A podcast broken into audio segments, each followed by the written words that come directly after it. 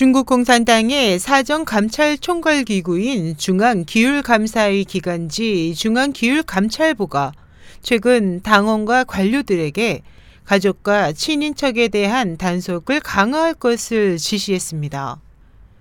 20일 중국 인터넷 매체 펑파이 신문에 따르면 중앙기율감찰부는 최근 후베이성 기율위가 당 윤리 강령인 파랑 규정의 전형적인 위반 사례를 하달했습니다.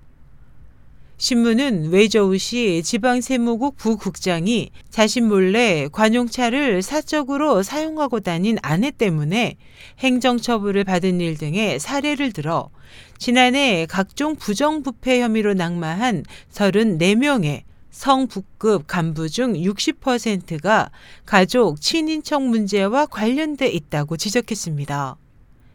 이와 관련해 중국 관영 매체들도 최근 본인의 부정부패와 가족의 일탈로 낙마한 관료들의 사례를 집중적으로 보도하고 있습니다.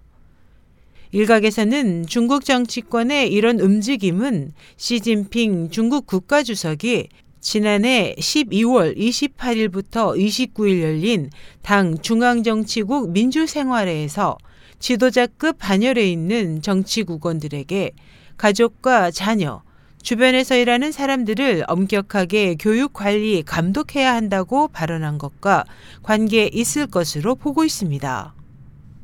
당시 회의에서는 저우룽캉 전 정치국 상무위원 겸 정법위원회 서기, 보시라이 전 충칭시 당서기 등의 고위공직자 낙마 사례와 저우룽캉의 경우 아들인 저우빈이 부친의 권력을 이용해 석유 사업 등에서 부를 축적했고 보시라이는 아내 구카이라이가 영국인 사업가를 독살한 혐의로 사형 유예 판결을 받은 것 등에 가족들의 비리 행각이 직접 거론됐습니다.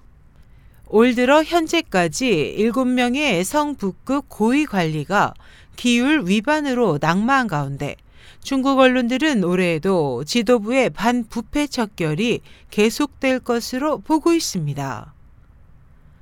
SH 희망성 국제방송 임소연이었습니다.